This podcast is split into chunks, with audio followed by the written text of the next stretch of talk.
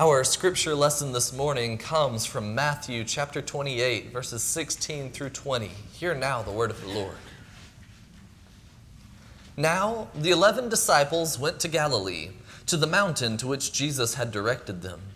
When they saw him, they worshipped him, but some doubted. And Jesus came and said to them, "All authority in heaven and on earth has been given to me. Go, therefore, and make disciples of all nations, baptizing them in the name of the Father, and of the Son, and of the Holy Spirit, and teaching them to obey everything that I have commanded you. And remember, I am with you always to the end of the age." This is the word of God for us, the people of God, and together we say, thanks be to God. Y'all are called to ministry. Remember that? We started talking about this last week, that y'all are called to ministry. And y'all means? Yeah, you all, all, all are called to ministry. As we as we explored Peter's epistle last week, we, we came to, to find that this, this notion of the ministry, the priesthood of all believers, that, that if a person claims to be a Christian and follows Christ, that that person is essentially honor-bound to take up a mission, the mission of God to bridge the divide that has shown up between God and humanity and humanity and itself. This mission to transform. We are all called to this mission, to this ministry. Not just those of us who enter into vocational ministry. In fact, it's kind of our job to work ourselves out of a job. Of course, this has been going on for two thousand years now, so apparently we're not very effective at it. But that's essentially what we're trying to do, is work ourselves out of a dro- job, get it to a point where the people become the sole actors in all of this. Now, there will always be some need for an amount of leadership and guidance, sure. And there's uh, certainly a lot to say for people who uh, do go through training at seminary and go through the whole ordination process. It's exhausting, but it's worth it. But what matters more isn't that a handful of people go into vocational ministry. It matters so much more that all who claim to follow Christ take up this ministry, take up this mission. And this mission that we have before us is not a complicated one, though it can be open to many different interpretations. I want to, to read to you for just a moment a section out of the United Methodist Book of Discipline. If you don't know about this book, it's incredibly boring, so I apologize in advance. But it is it, it does have some truly beautiful words in there. Uh, every four years, this discipline, this kind of guidebook for the United Methodist Church goes up for review and gets amended and gets shifted, and new words are added, old words are taken away, and tradition is enhanced through it. It's a, it's a very powerful book, a very beautiful book, albeit boring. If you try to read through the whole thing, it's devastating. I mean, it's you, you have a better time reading through uh, reading through Leviticus, Numbers, and Deuteronomy, and taking on all that genealogy. Uh, but but I know I'm trying to I'm like trying to make a case from the Book of Discipline here. I'm not doing a very good job, but it but it has some powerful words in it too. And so I'm going to start paragraph one twenty-one. Yes. Paragraph one twenty-one is at the beginning of it, okay? So you can imagine there are over there are about five thousand paragraphs that go into all of this. So it's uh, pretty exciting. Paragraph one twenty-one starts by saying, "The mission of the church is to make disciples of Jesus Christ for the transformation of the world." That's the mission statement of the United Methodist Church. To make disciples of Jesus Christ for the transformation of the world. Oh, it's incredibly powerful, and yet so simple. That's it. That's all you have to remember, to make disciples of Jesus Christ for the transformation of the world. But it, it goes on to give us a little bit more of an exploration, and goes on by saying, by, so this is how it's done, by proclaiming the good news of God's grace and by exemplifying Jesus' command to love God and neighbor. Thus, seeking the fulfillment of God's reign and realm in the world. The fulfillment of God's reign and realm in the world is the vision Scripture holds before us. All right, so, so I'm going to unpack this just a little bit here. That, that the, the, the vision that Scripture holds is the fulfillment of the reign and realm of God's kingdom in our world today. That's what Scripture is pointing us toward.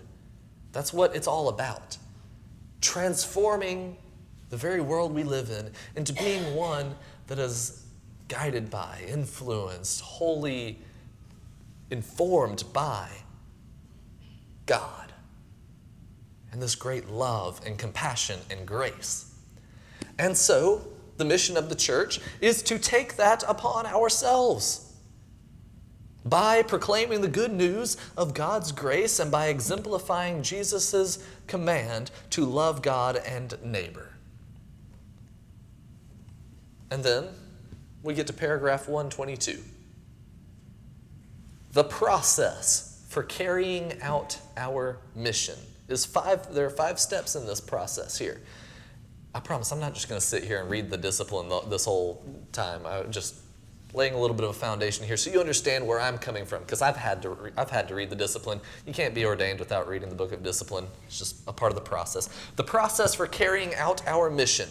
We make disciples as we, number one, proclaim the gospel, seek, welcome, and gather persons into the body of Christ. In other words, it's a relational mission to connect to other people through the gospel.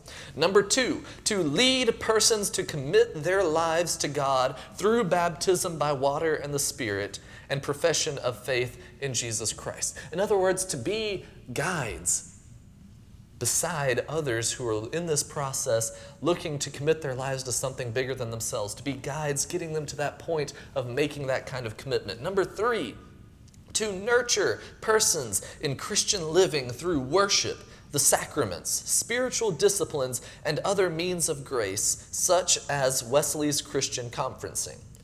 All right, so did you hear a key word in there that we've been using a little bit? Nurture.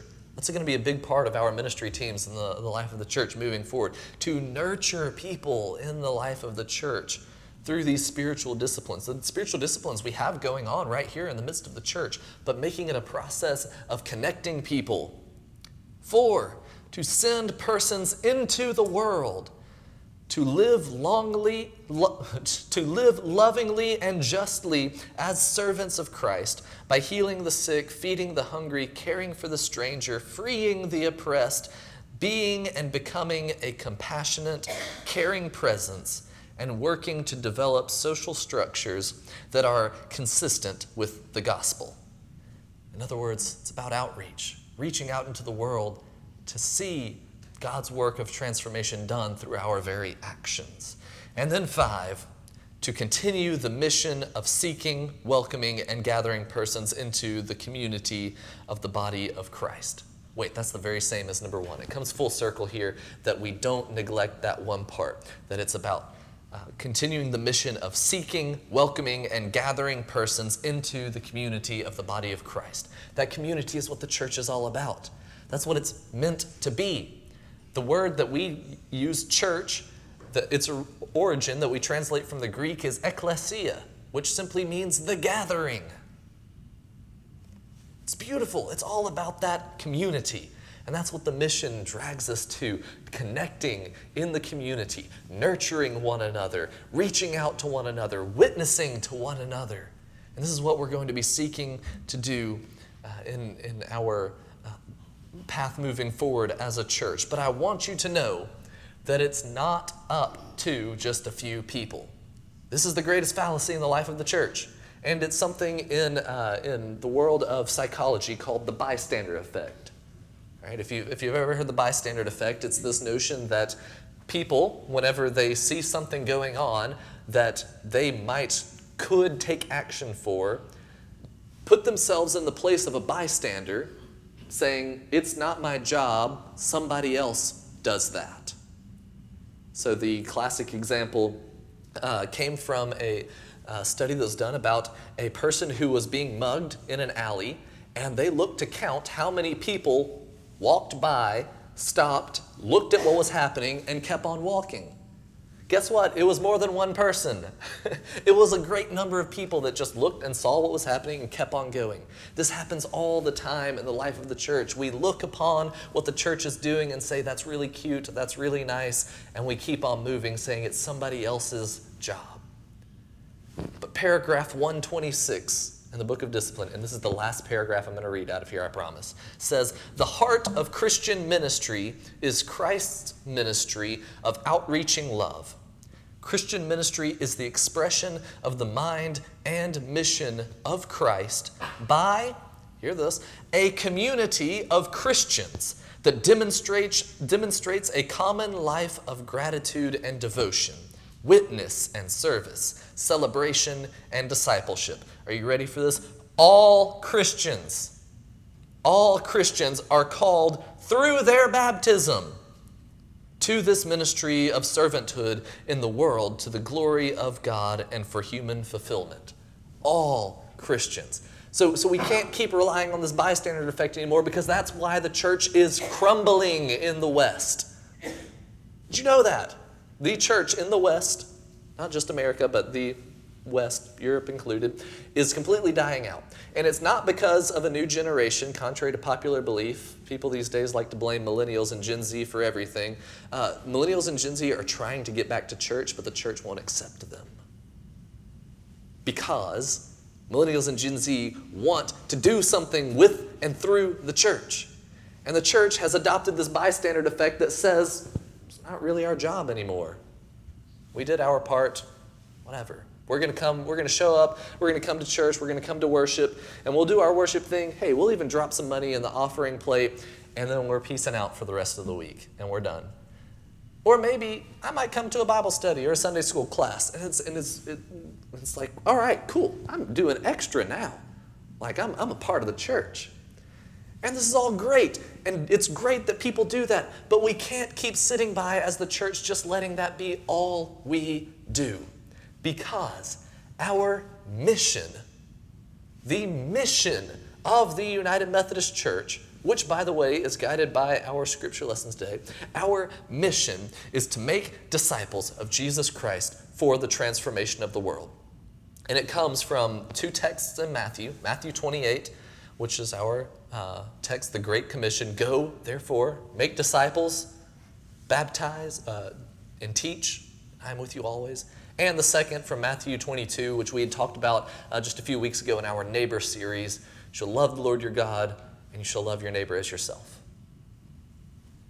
Our mission to make disciples of Jesus Christ for the transformation of the world is a mission that is meant to be embraced and embodied by the entire church. All Christians, all Christians are called through their baptism to this ministry. We can't keep relying on the bystander effect anymore, saying it's somebody else's job. It's all of our jobs. And guess what? The world doesn't get transformed by just a handful of people doing something. It gets transformed by all people doing something in unified ministry for God's work. To go, to make disciples, to baptize, and to teach. These are the commands that Jesus gives his disciples in the Great Commission and one of his uh, last moments with the disciples. They show up, and they see Jesus there, resurrected, and they begin to worship. But some doubted. I don't know what that was about, but some doubted. And Jesus says, all authority has been given to me. Go, therefore. Action number one. Go, therefore, and make disciples, action two, of all nations, baptizing them, action three, in the name of the Father and of the Son and of the Holy Spirit, and teaching them, action number four, to obey everything I have commanded you, and remember, I am with you always to the end of the age. So Jesus offers us four very basic actions here. We start with go. This word in Jesus' usage here implies, even demands, that we get off the sidelines and onto the field. That's the bystander effect right there. This notion that we're We're on the sidelines, we're in the stands, somebody else is playing the game, and we're gonna watch and hope for the best, and we're gonna root for our team. And if our team wins, then great. And if our team loses, well, then we didn't really invest a whole lot in it, so it's quite all right.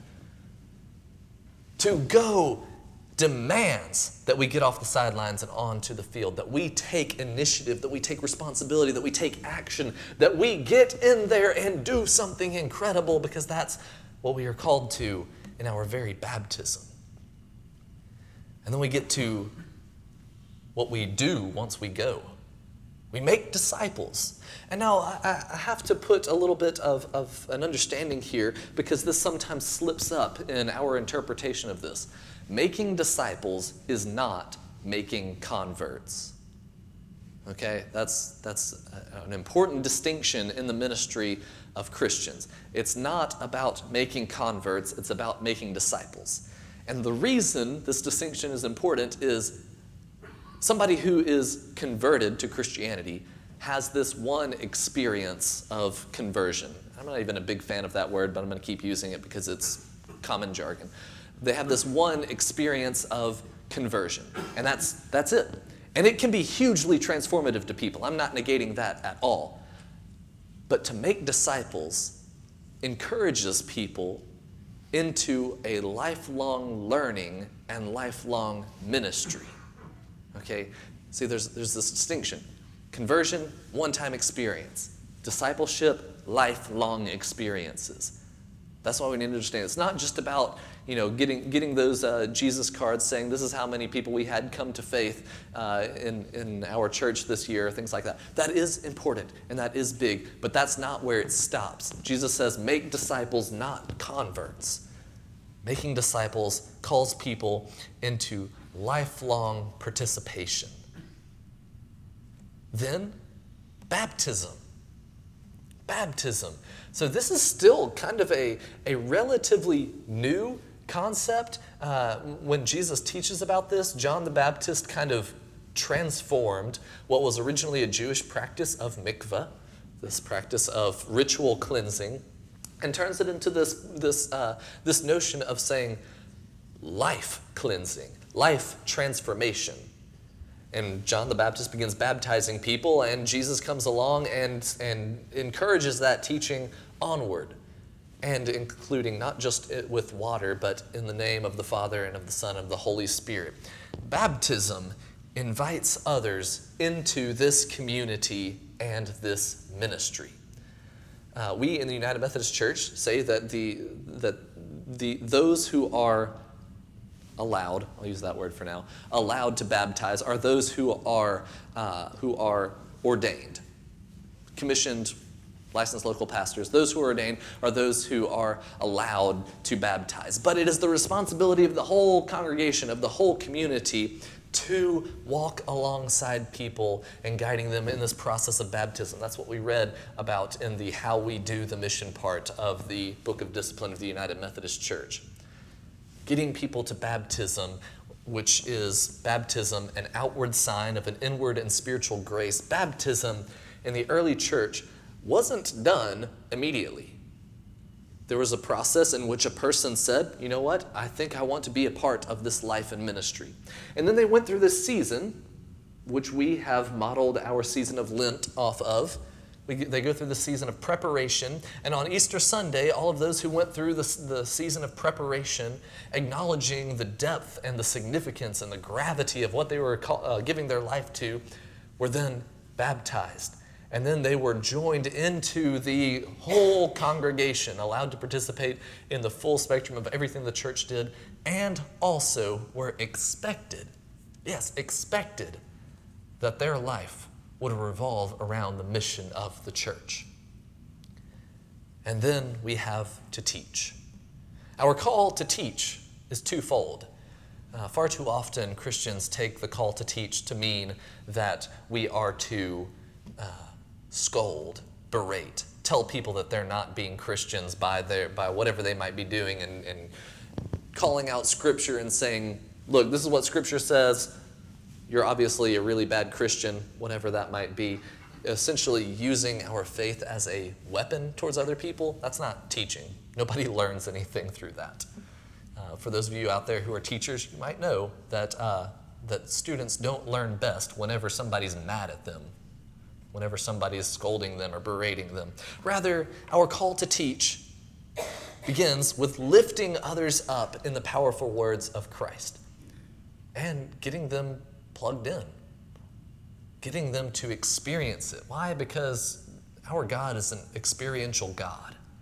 Our God isn't one who just writes messages in the sky and has us read them and then go and do them. Our God is a God of experiences who throws us into the wilds of life and transforms us through experiences, not just words.